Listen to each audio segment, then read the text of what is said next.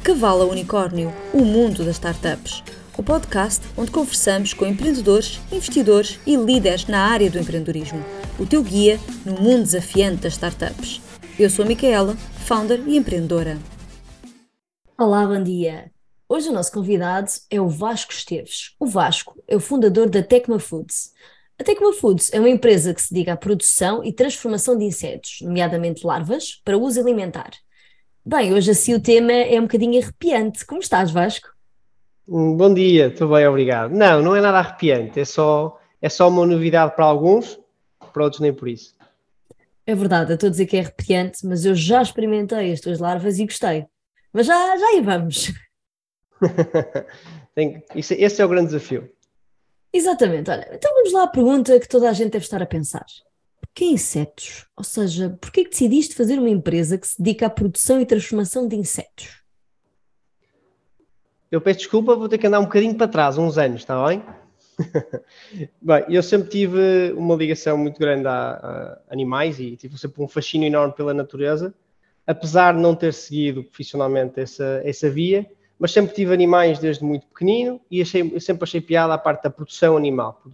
Como é que se gera vida? Como é que nós conseguimos ser também causadores de gerar vida? Portanto, sempre, sempre estive ligado a animais diferentes. Portanto, comecei com aquilo que os meus pais foram deixando, inicialmente os hamsters, coisas muito simples, mas rapidamente aquilo tomou uh, um, um ponto um bocadinho mais radical e comecei a ter animais um pouco diferentes répteis, mamíferos exóticos, algumas aves também, anfíbios, e uma, uma boa parte da sua alimentação uh, era na altura, e são ainda hoje, insetos. Portanto, eu tive desde muito cedo manusear insetos vivos para alimentar estas espécies que têm necessidades nutricionais muito específicas. Portanto, desde muito novo que isto é uma que foi uma realidade para mim e que é ainda hoje. Portanto, ao longo da minha vida fui, fui encarando aquilo como um alimento para animal, eh, e sempre me acompanhou.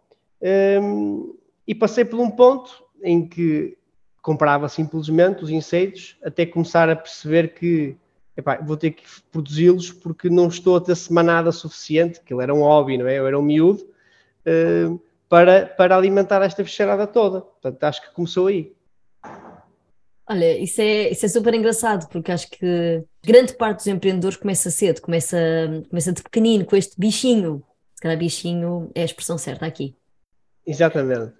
Mas olha, oh Vasco, isto dos insetos, ok, tu tens essa paixão, mas acho que é um bocadinho mais do que isso, não é? Os insetos têm inúmeros benefícios ambientais e nutricionais. Será que nos podes explicar um bocadinho quais é que são?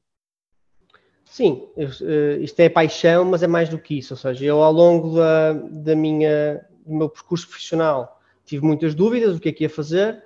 Cheguei a considerar ir para pecuária, Pronto, que era, é uma coisa que sempre me interessou, a alimentação e como é que se concilia isto com os animais e o bem-estar animal e tudo isso, e é uma coisa extremamente complexa. Um, e ao longo eu sempre tive esta dúvida, epá, vou, vou para a pecuária, vou para a veterinária, também em boas partes também não estava muito para ir para a veterinária, mas basicamente fui-me apercebendo que a produção animal podia ser melhorada, ok, e que, que tinha de facto uh, algumas, algumas dificuldades e alguns desafios, e fui-me apercebendo que os insetos podiam ser uma, uma resposta para isso. Eu não acredito em, em balas mágicas, acredito que é, temos de ter um conjunto de ferramentas e de facto os insetos são bons, estão cá há milhões de anos a fazer aquilo que são bons, que é que consumir recursos uh, de uma forma eficiente e gerar a base da alimentação animal terrestre. Portanto, os insetos são, acabam por ser, a seguir às plantas, a base de uma grande parte da alimentação dos animais. Um, eles são muito bons, portanto, consomem menos recursos, uh, menos alimentação, menos água, são muito eficientes a consumir água. Uh, algumas espécies, porque não se pode falar dos insetos como um todo, não é? Nós temos os insetos, estamos a falar de centenas de milhares de espécies, uh, estou a falar dos insetos de produção. E esses sim foram identificados, depois de muito estudo, depois de muito, muita pesquisa científica, como sendo os candidatos com maiores probabilidades e potencialidades para, para ter aqui um impacto positivo no, na produção animal. Portanto, resumidamente, menos espaço, menos tempo, eles são muito rápidos, eh, melhor utilização de, dos recursos, alimentação, água, não produzem metano, por exemplo, que é um gás de efeito estufa, eh, isto de uma perspectiva ambiental. Numa perspectiva nutricional, também, obviamente, que existem uh, uh, muitos pontos interessantes a considerar. Portanto, aqui resumindo para quem não percebe, aquilo que eu vejo como benefícios, e corrijo-me se eu estiver errada, mas uhum. os insetos são ótimos porque consomem poucos recursos da natureza, portanto, consomem pouca. Os insetos, neste caso, aqueles que tu produzes, por exemplo, as larvas. E para além disso, são ótimos nutricionalmente, nomeadamente, porque têm pouca gordura e muita proteína. Está certo? Sim. Podemos resumir exatamente a isso. Portanto, eficiência de recursos e uma, e uma composição nutricional muito interessante. Só para terem uma ideia, as larvas depois desidratadas, é a forma de tornarmos larva, uma larva viva, um animal num, num alimento, como todos os outros, eles têm que ser, têm que sofrer algum tipo de processo, é? ninguém pede para, para comermos insetos vivos à maluca, não é nada disso que se pede, é uma indústria organizada com processos. Nós, numa, numa, depois da desidratação, depois de tirarmos a água, uma boa parte dela, ficamos com uma farinha que tem cerca de 60% de proteína. As gorduras que tem lá, que acaba por ser 20, 20, 22, 25, vai depender muito daquilo que fazemos com os animais, a sua alimentação, isso tem um impacto muito grande. As gorduras que lá estão também são gorduras boas, portanto, é um alimento funcional extremamente interessante. Sem dúvida, e aliás, acaba por ser benéfico para grande parte das indústrias, não é? Eu vejo, aliás, eu não vejo nada. Queria te perguntar, quais é que são as aplicações da farinha de larva? Para quem é que tu vendes? Quais são os teus principais clientes? Nós, como funcionamos B2B e não, e não fazemos produto acabado, estamos a fornecer um mercado de quem já tem outros produtos e vai incorporar uma pequena porcentagem, normalmente de 5 a 10%, em produtos do dia a dia. Estamos a falar de pão, massas, uh, e depois temos um componente mais desportiva, mais técnica, as barras, uh, batidos, Portanto, dá para, entrar em muitos, muitos tipos de mercado, quer um mercado convencional de alimentos convencionais, em que se faz uma mera substituição de uma farinha de trigo, ou de milho, ou de aveia, por uma farinha proteica, ou eh, mercados que procuram mais a funcionalidade da proteína, e aí olha aqui para, para, muito para a parte desportiva.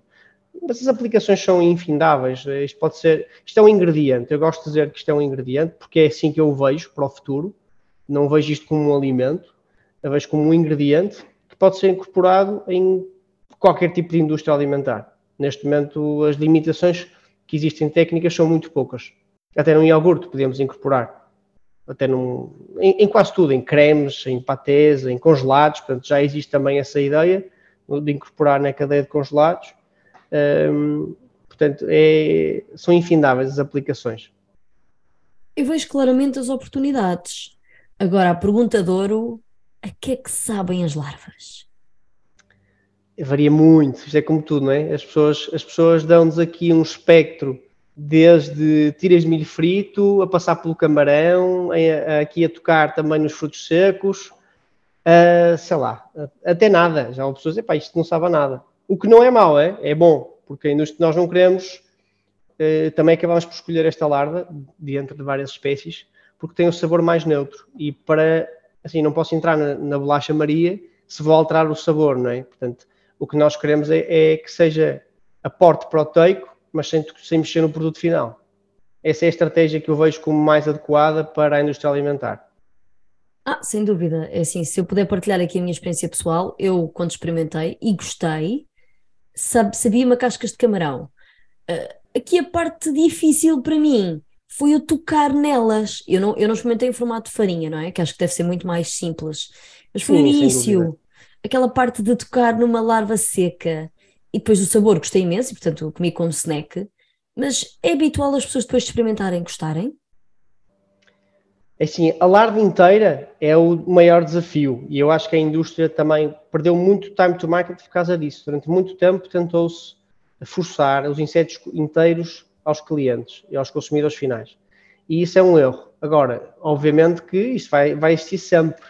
E há uma taxa de rejeição superior se apresentarmos os insetos inteiros. Isso aí não vale a pena fugir ao tema, porque as pessoas não estão habituadas. Isto passa-se ao longo de toda a história, não é? Sempre que introduzimos um alimento novo, o sushi, por exemplo, ou o acesso do marisco, o marisco não se comia.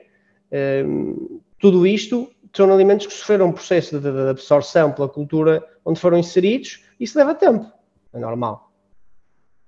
Sim, olha, gostei desse exemplo do sushi, é verdade. Uh, Lembro-me da minha mãe, eu era muito pequena, uh, querer comer sushi, nós tipo, uh, peixe, peixe cru. E, e hoje somos grandes apreciadores, todos da família. E, e, e, é o que tu dizes, é uma questão da. Nem é bem a culturação, mas da habituação, não é? É. Também nós, nós temos alguns paradigmas, algumas construções sociais, uh, e os insetos na Europa em específico têm maior dificuldade de entrada, porque toda a vida os europeus associaram os insetos a pragas. No fundo, nós tornámos nos países tropicais isto não acontece tanto, porque eles também não têm a necessidade de fazer storage, não é? Uh, nós nos países nos climas frios, antigamente tínhamos que fazer silos e armazenar cereais, e uma cidade eh, que tivesse armazenado toda a sua colheita em silos e fosse contaminada por um, um inseto qualquer, podia pôr em risco mesmo a sobrevivência da cidade. Portanto, os europeus têm isto muito presente um, na, sua, na, sua, na sua memória, inclusive até algumas, algumas, algumas doenças que se espalharam por toda a Europa na, na, no, no século XV, XVI, foram também foram transportadas por insetos. Nós temos muito essa, essa, essa ideia marcada e esta desconstrução leva tempo e faz acima de tudo com confiança, mostrando ao consumidor que é um produto seguro, que é um produto que tem vantagens para o ambiente, tem vantagens pelo próprio em termos de saúde e isso, uh, isso já está a ser feito nos últimos cinco anos, acho que está a ser bem feito por quase todos os operadores do mercado, portugueses e não só. Mas falando dessa resistência do público em geral, tu achas que isso é um inibidor de negócio? O que é que eu quero dizer com isto? eu sei que estávamos a falar da transformação, portanto, vamos assumir que vai haver uma, um pão feito com uma percentagem de farinha de larva. Achas que isto é inibidor, o facto do consumidor saber que lá está, ou é uma questão de tempo? Acho que é uma questão de tempo e acho que, como todos os alimentos, não vão servir o mercado todo. Os alimentos, há alimentos que toda a gente come, efetivamente, mas cada vez menos. As pessoas cada vez especificam-se mais, ou não querem carne, ou não querem peixe, ou não querem glúten, ou não querem. Portanto, hoje em dia, o panorama, uh, o espectro dentro do quem é o consumidor é muito mais complexo do que, do que era há 50 anos atrás, em que as pessoas comiam um pouco de tudo. Uh, portanto, acho que os insetos não vão adressar todo o mercado, é óbvio, uh, mas têm um potencial de entrada e de substituição muito grande. Portanto, eu não vejo isso como uma dificuldade. aqui é mais um equilíbrio entre aquilo que a indústria pode oferecer, em termos de quantidades, e aquilo que o mercado pede. E esse aqui é um equilíbrio difícil. É como é que eu dimensiono a minha empresa para o mercado que existe hoje. E quantificá-lo também não é fácil. Um, por isso é que nós temos uma estrutura, uma, uma estratégia que é sempre uma estrutura orgânica, portanto, crescer atrás das encomendas e não inundar o mercado com produtos, porque eu aí acho que é um tiro no pé, porque de facto uh, temos que dar tempo para que esta base de clientes cresça. Claro, acho que acho que é mesmo isso, não é? A tal, a tal questão que falávamos de habituação. Agora, vocês são, vocês são bastante especializados, portanto, especializaste no processo de criação das larvas uh, da uhum. farinha. Isto é uma dúvida que eu tenho. Porquê é que esse é o principal inseto que vocês produzem, as larvas da farinha? Porquê é que não produzem gafanhotos, por exemplo? Isto foi um processo de aprendizagem ao longo dos últimos três anos. Nós começámos uh, com oito espécies, e fomos reduzindo, fomos excluindo uh, com base em vários critérios, critérios de produção, ou porque consumiam muita energia, ou porque consumiam muito espaço, ou porque a sua alimentação era mais difícil, e depois conciliámos isso também com uh, o sabor do inseto, pela parte do outro lado, não só da produção, mas também pela, pelo potencial que ele tem na indústria. E fomos excluindo. Uh, também excluímos pela questão da, da resistência. Estas larvas são muito resistentes, com, Uh, se formos buscar, por exemplo, espécies de grilo, são mais suscetíveis a problemas de produção, vírus, oscilações de temperatura, não são tão robustas. E aquilo que se quer numa pecuária é reduzir risco. Eu não quero, eu não vou investir numa espécie que de hoje para amanhã pode ser obliterada por uma, por uma doença qualquer que, que, que, me possa, que me possa aparecer na produção. Portanto, quanto menos risco, melhor. Já é uma indústria com um capex elevado, portanto, a redução do risco é, é, é super importante. Fala-me lá disso do capex elevado. Porquê é que é uma indústria que requer algum capex? Ah, primeiro porque estamos a aprender, não é? Tem, tem bastante ideia ainda. Eh, é difícil ir ao mercado e encontrar um profissional alguém com experiência nesta área, não existe praticamente, portanto há toda essa, essa aprendizagem da equipa que leva algum tempo Depois, mesmo a, a informação que está disponível na comunidade científica, uh, e eu valorizo muito essa informação, depois acaba por ser difícil uh, aplicá-la em ambiente industrial, porque as métricas, todo o enquadramento não é execuível, não é escalável.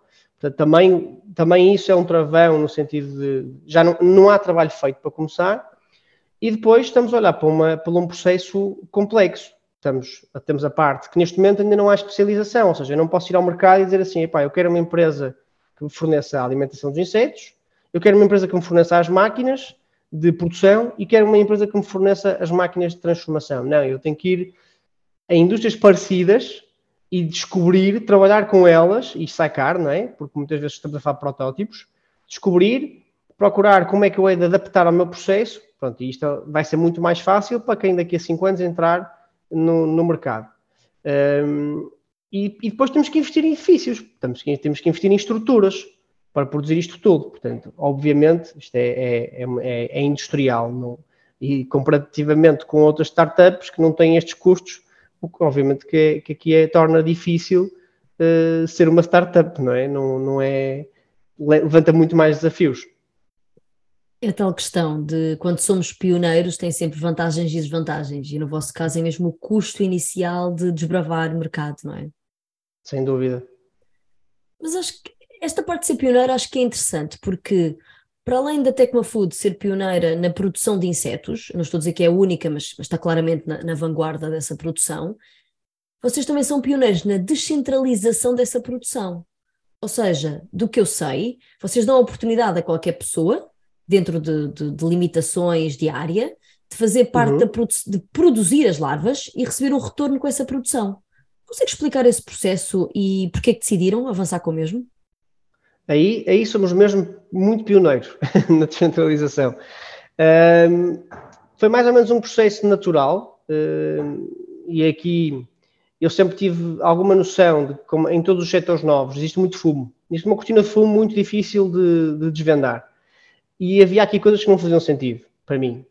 Quando entrei no setor, centralizar tudo, porque um investimento em milhões em mega fábricas, então, mas depois o impacto que essas fábricas vão gerar, eu vou transportar coprodutos e onde é que está a pegada ecológica desse transporte. Havia aqui coisas que não faziam muito sentido. Uh, obviamente que, como não existe know-how no mercado, numa fase de aprendizagem, este processo tem que ser centralizado, a não ser que tenhamos uma rede de parceiros, e nesta fase uh, em que se está a levantar capital, é muito difícil eh, explicar isto a investidores. Olha, não tenho know-how todo, só tenho uma parte. Portanto, eu acredito que no, na gênese das empresas, e é por isso que há muitas startups de insetos e não existe setor ainda, não é? Um, está tudo a proteger o know-how, todos a reinventar a roda e isso torna-se difícil. E eu fui-me apercebendo, não, isto não faz muito sentido. Acho que cada. Nós temos que ir pelo caminho da especialização e eu não posso ser especialista em tudo. Uh, eu, para, eu, para ter aquilo que o mercado quer, que é quantidade, qualidade estável e preços acessíveis, eu não posso deter toda a cadeia de valor nesta fase, é impossível. Um, os riscos são demasiado grandes. Portanto, temos que descentralizar o modelo. E em que parte do modelo é que vamos descentralizar? Na parte mais simples, em que a transferência de know-how é mais simples e em que existe um menor risco e o que representaria um capex enorme para nós. Portanto, eu consigo conseguir identificar essa zona, e é a engorda dos insetos, e é um modelo que é utilizado em todas as pecuárias. Portanto, nós não estamos a reinventar a roda. Estamos a ir buscar o modelo que já existe e adaptá-lo à realidade dos insetos, com adaptações enormes, como é óbvio, mas aquele modelo funciona. Portanto, nós não temos players que fazem tudo. Temos pessoas, empresas especificadas, e essa especialização ajudou a baixar os custos, a rentabilizar as máquinas e a fazer com que a comida chegue às pessoas, que é o que interessa. Portanto, da mesma forma, estamos a aplicar esse modelo. Eu consigo, com pouco investimento, chegar a, um, a, um, a alguém que trabalha a terra ou alguém que tenha terra, e é importante explicar isto, tem que ser terra agrícola, né? tem que ser rural, está inserido numa legislação específica, e eu consigo dar-lhe uma unidade piloto para ele testar, que funciona, uh, e se ele quiser escalar. Portanto, acompanhando também o que já disse anteriormente, como o mercado está em crescimento, a nossa estratégia também reduz risco. É ao ter vários produtores a produzir para nós, que têm eles próprios uma redução de risco, não estão a empatar ali centenas de milhares de euros. Estão a empatar ali algum dinheiro, é verdade, investem e acompanham connosco o crescimento do mercado. E acho que é a forma mais fácil de o fazer. Não estou a centralizar tudo num edifício, que era como é que eu posso aceitar ordens de compra de 3 anos se eu tenho um risco de um edifício pegar fogo? Não faz sentido, não é? Portanto, vamos descentralizar o core, que é a engorda das larvas. Ok, temos um edifício mais pequeno onde estão as máquinas, as máquinas têm que se pagar à hora, portanto, vamos, vamos pô-las a trabalhar e não estarem paradas. Eh, e desta forma, acho que é a melhor estratégia para que nasça um setor, que ele não existe. Não, não existe. Portanto, desta forma vamos conseguir, vamos trazer pessoas, vamos criar know-how. Essas pessoas também têm experiências de vida que podem trazer e encontrar soluções. Portanto, aqui numa, numa abordagem crowdsourcing. Portanto, eu acho que é assim que, que o setor tem que nascer. Senão, de outra forma, vejo isto com. vejo muitas dificuldades ao setor crescer. E é aqui que estamos a apostar, é nesse sentido. E estamos a ter um feedback muito bom.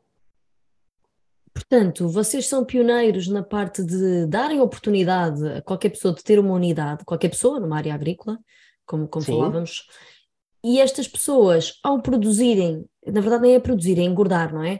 Ao engordarem engordar. as larvas, vocês depois compram, portanto é um meio de rendimento novo Sim. para estas pessoas. É isso que eu vejo. Eu quero dar um salário extra a quem investe em nestas unidades. Uh, e com isto, as pessoas acabam por ter uma diversificação de rendimento, consomem muito pouco tempo. Vamos supor que eu sou um agricultor, tenho a minha vinha, tenho imensas flutuações de mão de obra, mas quero ter um salário, quero, ter, quero ter mais um salário. Eu vou dedicar uma hora e meia por semana a duas uh, e vou conseguir esse salário. Portanto, desta forma, nós garantimos, através de um contrato, um contrato de engorda, durante cinco anos. Portanto, é, é altamente atrativo para essas pessoas. Neste momento, estamos com um payback de dois anos e meio, Uh, mas pronto, isso é algo que ainda vamos analisar nos próximos anos. Mas acaba por ser isso. É também esta empresa, mais do que. Porque é uma empresa, tem que faturar, como é óbvio, tem também uma componente social, além da componente ambiental, por motivos que já falámos, uh, e, e, impactos na saúde.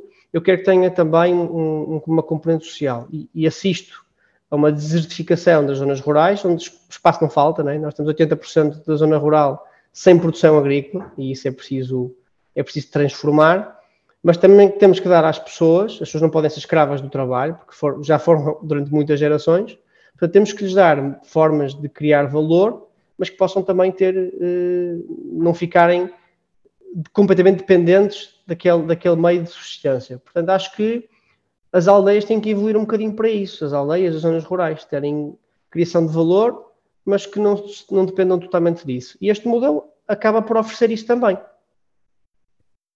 eu acho que és o tipo de founder muito honesto e muito real. Eu, quando, quando falas das pessoas e queres efetivamente ter um impacto positivo e social, eu sei que é verdade, não é só uma maneira de, de, de Tecma ganhar mais eh, negócio e, e, estar mais à frente, e portanto acho que aí acho que vocês têm um valor incrível. E noutras coisas, mas, mas essa, essa parte uhum. por acaso acho, acho extraordinária. Agora, tu tens aqui um negócio com imensos desafios. Quais é que são os teus principais? Uh, tenho uma lista longa. então, começamos assim pelos principais desafios na produção e depois migramos para a parte de transformação e comercial. Uh, na, transforma na produção animal temos bastantes desafios, portanto, existe um, muito pouco conhecimento sobre a genética destes animais e nós, nestes últimos meses, temos associado a pessoas topo na parte da genética, para, percebermos qual é o caminho a fazer, a parte da reprodução, porque são processos que em pequena escala são simples de executar, mas depois escalamos e, e, a dependência da mão de obra neste momento ainda é elevada por falta de ferramentas e isso torna o negócio bastante frágil. E, e aí tem sido o nosso foco, portanto, o, o como é que eu consigo escalar uh, com investimento em mecanização sem ter que investir milhões em armazéns automáticos, porque eu não acredito que esse seja o caminho. Um, há outras soluções e temos várias implementadas aqui nesta unidade. Portanto, acaba por ser isso, portanto, desenvolver to toda a parte mecânica para reduzir o custo de mão de obra, uh, para garantir a escalabilidade, depois a própria logística, portanto, criar esta cadeia logística de transporte muito específica também tem os seus desafios. O mercado não tem nada em termos de soluções para este, para este mercado. A nível da fase de engorda estamos confortáveis, portanto aqui acaba por ser um bocadinho uh, angariar os agricultores, que está a correr muito bem, centralizar toda a informação, portanto, também temos aqui desafios a nível de software, bastantes, como é que eu centralizo todos estes dados que vêm de sensores, que vêm das pessoas, através de formulários, e crio know-how, é, é, e aí estamos também a trabalhar muito nesse aspecto. Uh, depois, na fase da transformação, os desafios que temos acabam por ser um bocadinho equilíbrio entre capacidade de máquinas e aquilo que é o mercado real, porque, como, como eu disse, o mercado está a crescer, mas ainda é um mercado pequeno. Um, um bocadinho também preocupados com a questão da energia, portanto, são processos com algum consumo energético, mas isso, pronto, há sempre caminhos para, para resolver. Um, a nível comercial, é uma área dura, portanto, é muito difícil entrar em ambiente industrial alimentar com produtos novos, produtos que as linhas de transformação não querem, portanto, a maioria das, das fábricas têm processos de certificação muito rígidos, por exemplo, relativamente aos alergénios, uma, uma linha que tem, que tem uh, alergénios free, que não tem alergénios de crustáceos, nunca vai poder trabalhar insetos. Portanto, existem um conjunto de restrições, mesmo a nível de clientes fábrica, que acabam por também uh, criar desafios. Eu vejo algumas soluções para isso. Uh, e mais uma vez, acho que o modelo descentralizado pode dar resposta perfeitamente. E como hoje em dia estamos a falar de tiragens de produção pequenas, não estamos a falar de centenas de toneladas, estamos a falar na casa das toneladas a nível europeu. Uh, acho que dá-se resposta a isso com linhas específicas, em que as pessoas chegam lá com várias produções e acabam por subcontratar aquela linha e produzir lá os seus produtos. É uma forma de darmos a volta a isso. Em relação ao cliente, vejo desafios na questão do bem-estar animal, porque há muita desinformação. Nós nunca fomos radicais, que me acredita que todas as fontes de proteínas devem continuar a ser produzidas, desde que sejam tidos em conta o bem-estar animal e, e, a utilização dos recursos de uma forma racional, que não é, infelizmente.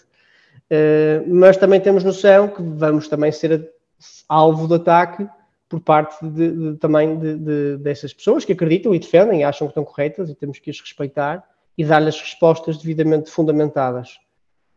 Um, há um conjunto de desafios grandes, portanto, é difícil atacar tudo ao mesmo tempo. Aqui a estratégia é focar-nos naquilo que é impactante no momento, escalar uh, a parte da produção animal, e é aí que temos que garantir, porque nós sabemos que o mercado uh, não vai passar de uma tonelada para 100 toneladas de hoje por cliente, de hoje para amanhã, não é? E este meio, quem é que vai dar resposta? Uh, alguém vai ter que correr riscos, alguém vai ter que ter produção a mais, alguém vai ter que pôr a cabeça no cepo e dizer, ok, eu vou se tocar e vou dar resposta a estes pedidos. E isso hoje em dia ainda não, não está bem claro. Não há forecasts, não há nada. E é difícil guiar um bocado um barco sem saber para onde é que vamos. Eh, a forma menor risco é, de facto, é ir gerindo, encomenda a encomenda, e uma relação muito próxima com os clientes. Eh, agora, o grau de compromisso, mesmo por parte dos clientes, é muito pequenino. Ninguém está à espera que a Nestlé amanhã venha aqui e ponha encomendas de 50 quilos ou, ou de 50 toneladas ou de 500. Não é? Uma, vai ser encomenda a encomenda, quilo a quilo o cliente vai chegar em quilo a quilo, uma relação de confiança. E isso é um bocadinho exigente, mas é o processo. Bem, depois deste podcast, se calhar a Nestlé vai bater à porta, mas pronto, vamos nós. Aqui, aqui em duas frases, como é que tu vês o futuro do setor alimentar? É um com enormes desafios, muito grandes mesmo. Um, assim, as pessoas têm que comer, ok? E e nós, na Europa e nos Estados Unidos e no, nos países ocidentais, estamos numa posição de conforto. Somos a África, alguns países africanos e alguns países asiáticos. Uh, o nível de restrições que é aplicado na Europa lá é impensável porque as pessoas têm fome. Portanto, acho que vai depender, vai depender muito daquilo que vai acontecer nos próximos anos. Uh, eu, eu vejo anos difíceis ao futuro quem, quem, quem ler um bocadinho sobre isso vai ver que as rentabilidades em algumas culturas estão a descer, instabilidade climatérica, falta de adubos, tínhamos uma grande parte dos adubos químicos a serem produzidos na Rússia, e esta globalização levanta, levanta riscos graves para a alimentação e para a segurança. A Europa está muito dependente de importação, por exemplo, de soja, que é a base da alimentação de uma grande parte dos animais, quase todos, está muito dependente das farinhas de peixe, que são métodos de captura com, com muita dificuldade. Portanto, temos mesmo que pensar assim: não há uma solução, eu vou olhar para tudo o que existe, algas, carne laboratório, insetos, produção tradicional e criar aqui um sistema com, com, com, com como, chama, como é que ele chamava aquilo, já não me lembro, com custo real, ou seja, pôr os custos reais nas coisas e depois deixar a economia funcionar. Não acho que não há muito mais a fazer. Agora temos que deixar de esconder custos, não pode ser. Os impactos têm que ser pagos. E isso vai ajudar a, a tornar even aqui do, quase todos ao mesmo nível as, as produções alimentares.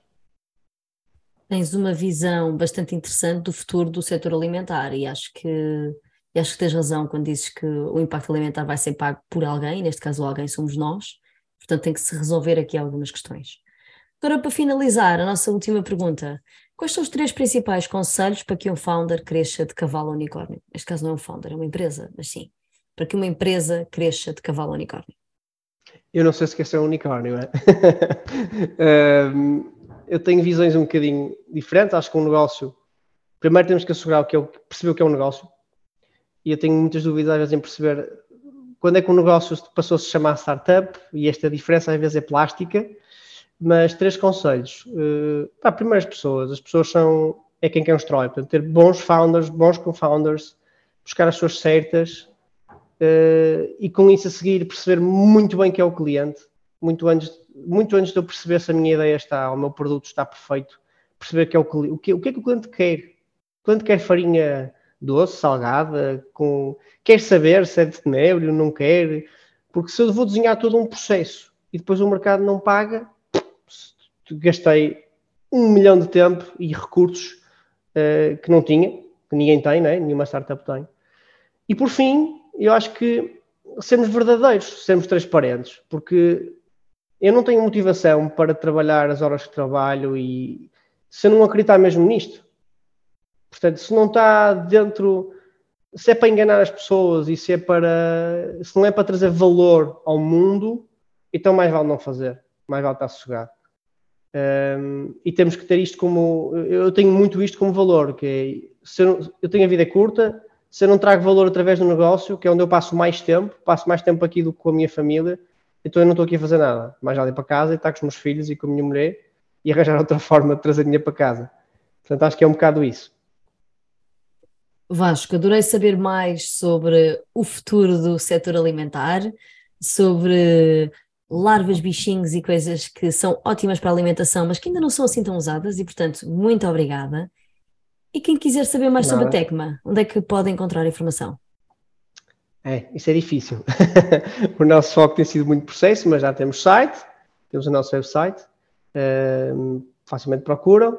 Temos também LinkedIn, sou bastante ativo, e fisicamente nós estamos em Lessa do Baldio, eh, do Baldio. Não estamos 100% abertos a visitas, mas como obviamente temos, temos aqui algum protecionismo, mas enquadrando nas circunstâncias certas, nós conseguimos sempre mostrar um bocadinho daquilo que fazemos. YouTube também, há bastantes vídeos aí no YouTube sobre a Tecma, portanto acho que já nos podemos mostrar e dar a conhecer um bocadinho. Muito bem, portanto podem encontrar a Tecma em tecmafoods.com. Vasco, obrigada, Exatamente. foi um prazer. Um grande beijinho. Eu que agradeço. Obrigado, um beijinho, obrigado. Para saberes mais sobre o mundo das startups e cresceres o teu negócio, subscreve o podcast na Apple Podcasts, Spotify ou Google Podcasts e partilha para não perderes pitada. Até à próxima e bons negócios!